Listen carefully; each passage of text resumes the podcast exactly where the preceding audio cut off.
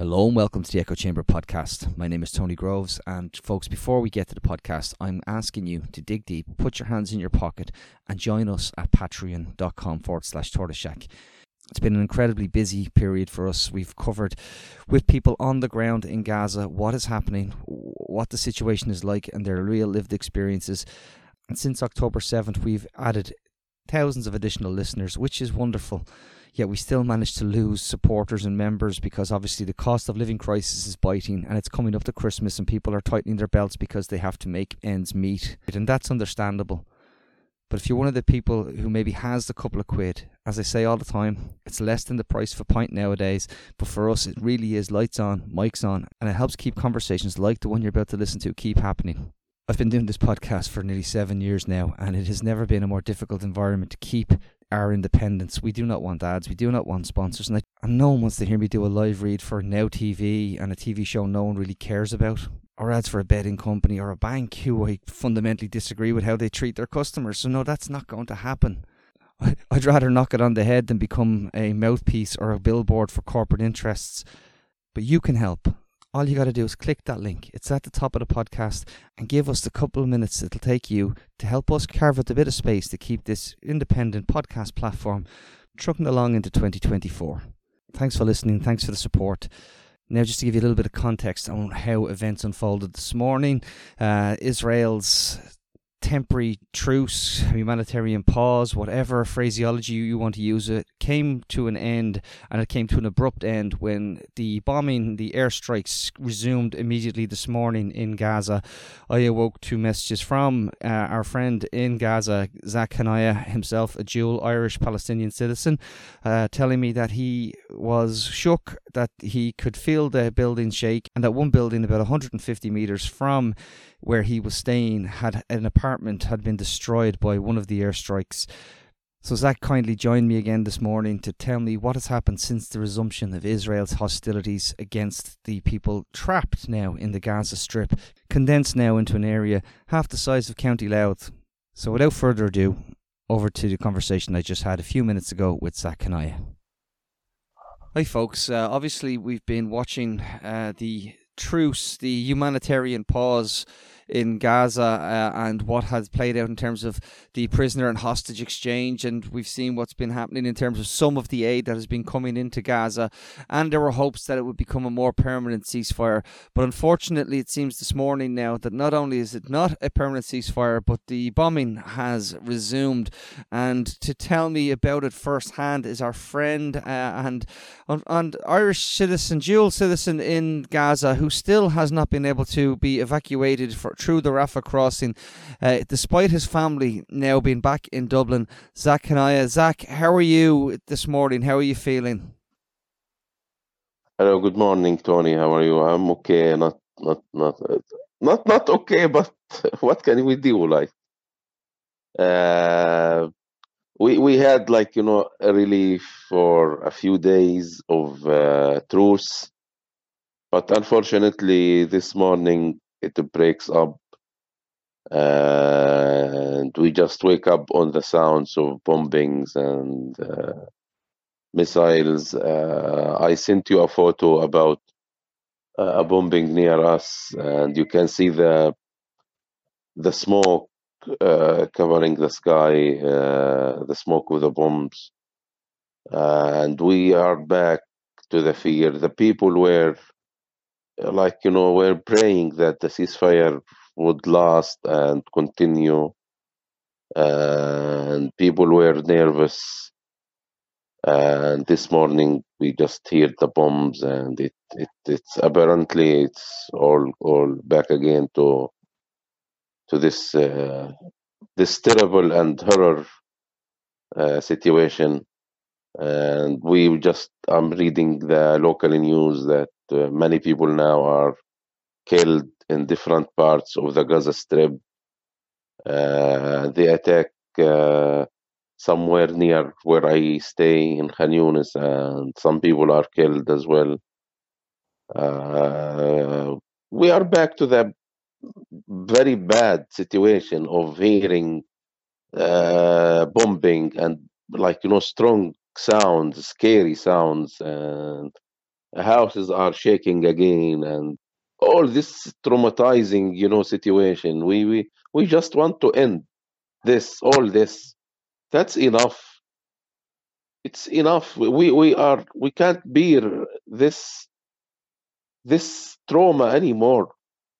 We, we our heart is full of pain because of what we have seen and what we are, are experiencing and we want all this to stop now.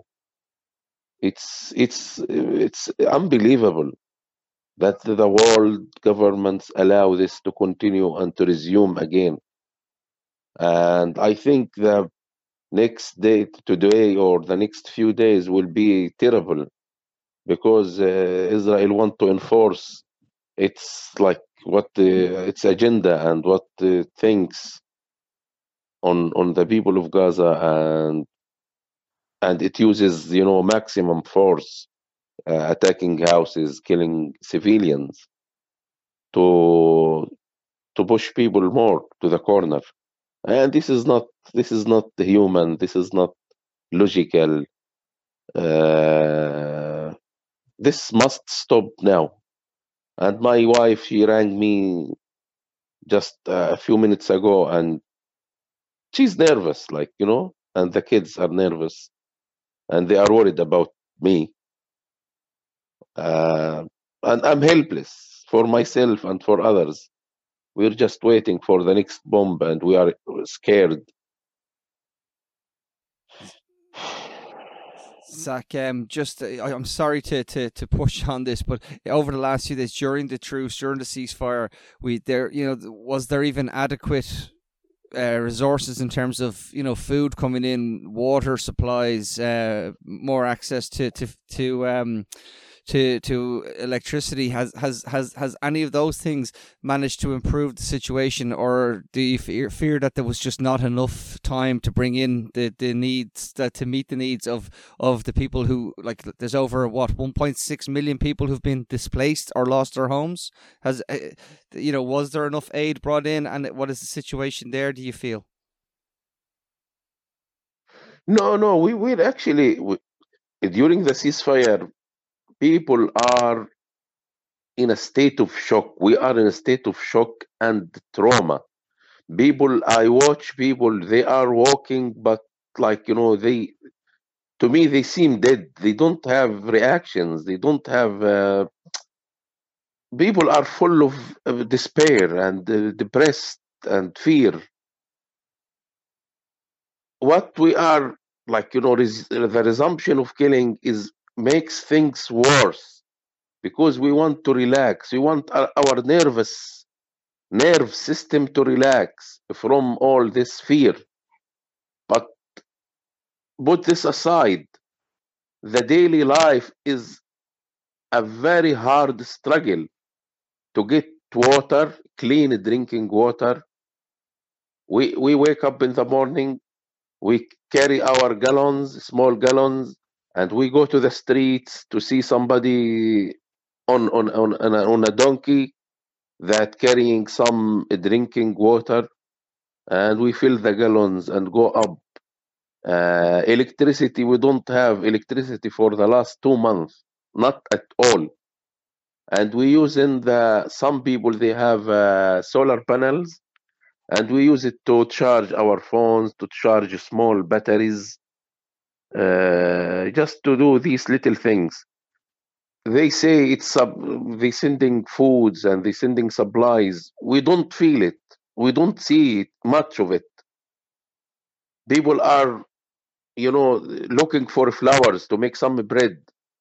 We don't have gas. We like people in Gaza. They use gas cylinders to to make uh, cooking and to uh, make bread to bake bread but now we don't have uh, gas cylinders. It's all empty. And people are making fire on, on around the streets. They collecting woods from the trees and they making fire to make some bread and to, to cook. So life is so hard. It's very hard and everything is so little. People are like, you know, making portions, small portion for each person to feed everyone. We don't have like you know everything is scarce, and we eat, but we don't have like you know people, kids uh, don't have enough food. They they they they, they leave the table hungry. They eat a little bit because it's not enough for everyone. Um, I have my sister and uh, my brother and some families there. 50 people in, in a flat in 120 meter square, a flat. 50 people in three bedroom flat. I have 20 people in the in, in my my flat. It's about 70 or 80 meter square. Uh, 20 people. We are crowded. We we don't have enough sheets, uh, mattresses, uh, covers to, to to sleep. It's getting cold. Everything, every aspect of life is a struggle, and it's a pain.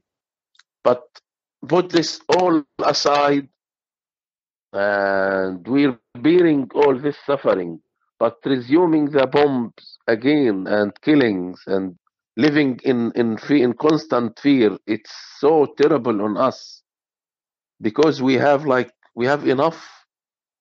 We have enough. We can't bear anymore. We are fed up.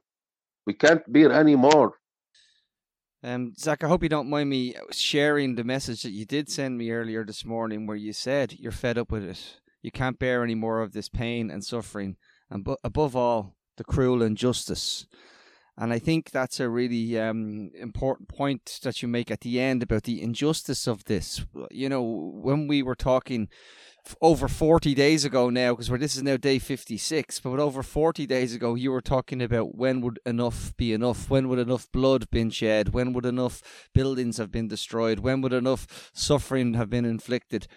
And now we don't know the answer to that because we thought there was this awful thing that you know they got to 14,000 dead perhaps maybe another 6,000 under rubble and and you know people who ha- who can't even or there's graves in in um, Al Shifa of of bodies that were just mass graves and people are unidentified and just put in the ground. And yet we see the bomb start again. All all with the all with the see the it looks like to me the support of say the US government because if they wanted to stop this they could. They could make it contingent that we won't give you um we won't give you any more aid or any more military supplies unless you extend the ceasefire unless you make it permanent. They they are seeking an additional 13 billion for Israel in uh, in the U.S. Congress, and they could make that contingent. They even have laws, the Le- the Leahy laws, that say that when they give international aid, that they there must be you know terms and conditions can apply, and they can they can stop it. So there's there's precedent there, but it does appear that Israel are willing to just just keep on going. Never mind what the UN say. Never mind what you know um, the international community have said on the streets. The streets have been with Palestine. Can I can I ask you about? And I know this is not a nice question, but it, it needs to be asked about the situation of recovery of of people. Has has the civil defense been able to resume some of those activities in terms of you know, recovering people's loved ones who were under the rubble, albeit most of them are now unfortunately dead. How is that situation? Uh, no, no. In in in in most places, people are still under the rubble. My uh, my wife, uh, my wife's niece, with her six kids, her husband, her in-laws are still in the beach camp, and the rest of her, the, her family are still in the beach camp under the rubble. My neighbors, three houses near where I live in, in the beach camp, is about 50 meters away or less, they still under the rubble. Nobody is able to to take them out. A lot of they say the health ministry in Gaza says about 7,000 people still under the rubble, still missing. Uh, uh, uh, we, we we get we got some photos from Gaza from where I live, and you know one of my relatives have one of my relatives' house uh, land was used to bury around 30 people just be between the houses because they can't go anywhere to bury them properly. And my house uh, one of one of my relative went to the area where i live and he said the area is all damaged and attacked and and my house is all the doors open all the windows smashed or, and there is a, a, a shell uh, artillery shell as well on the on the house and uh, it's it's a disaster. It's it's a, we, we are living a, a full disaster.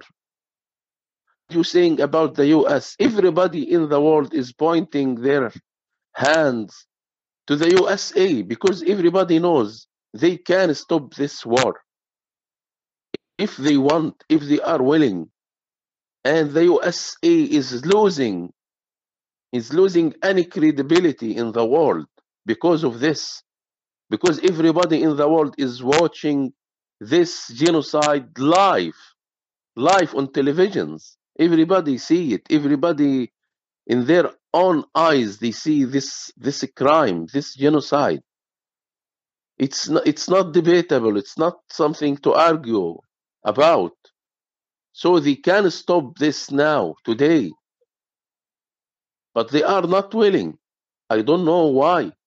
And they are hurting the USA itself. And I know the people in the USA are, are in full support of, of Palestinians, of, of the victims. And people around, we know, and that keeps us, give us some respite, some hope that the people in the world, they are going to the streets and they are refusing this genocide to continue. But uh, it's it's again it's it's resumed today, and back back to killing, to killing us and uh, destroying houses on top of their uh, inhabitants. I want to just be. Can I list a few things that that have been happening? Ecocide has been happening because the, and that's a crime in international law, crime where they've been destroying land that, that people can use to grow food. That's been happening. It's been happening, in fact, in parts of southern Lebanon as well, where Israel have been striking. Um, there's domicide, which is the crime of denying, or de- destroying homes and uh, places uh, of uh, shelter. That has been happening, and the international, um, the UN Commissioner for the Rapporteur for Housing told us that on this on this very podcast. Uh, we know uh, genocide is is uh, it's met all of the, including genocide experts within Israel, have said this reaches the bar for genocide, and this is indeed when you consider the forced displacement of over 1.6 million people, that meets the, the, the threshold for ethnic cleansing. So all of that is happening. Zak, I want to make I want to ask you a personal question before we finish this, and I'm sorry now, but you still are separated from your family, uh, who are thankfully back in Dublin. Um, so it's it's a two part question. Uh, how are they getting on? Do they need support? And then, how are they getting on? Do they need support? And do you and is there any contact with you from the Department of Foreign Affairs in relation to getting you back to Dublin to re- reunite you with your, with your family?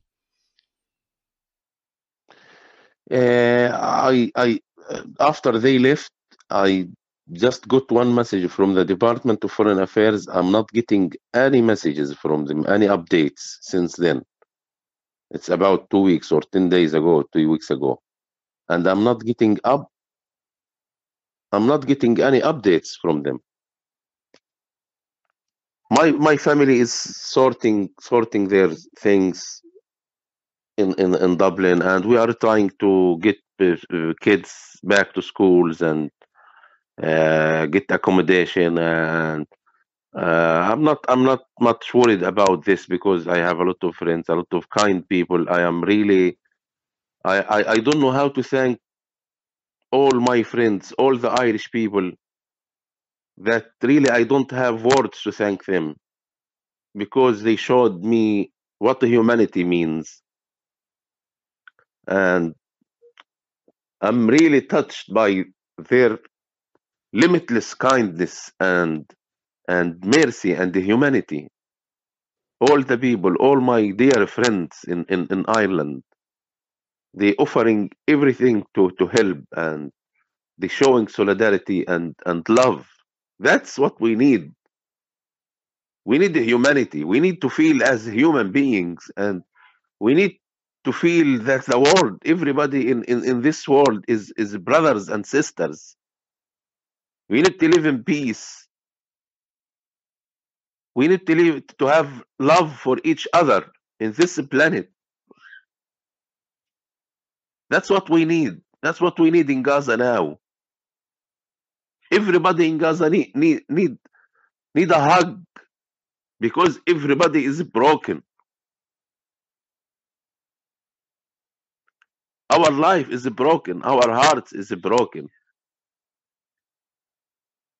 And it's very important that we feel that people are are with us in their feelings and in their humanity.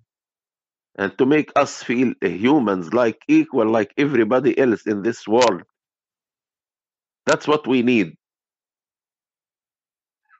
I lost my uh, around 50 people in, in, in, in, in my family and direct and extended families everybody in gaza lost some loved ones neighbors relatives friends everyone in gaza because of this huge numbers of people killed and injured. So pain is in every house in, in, in Gaza, in every person. So we need solidarity, we need love, we need kindness from the world to make us feel relative to this planet, to this world.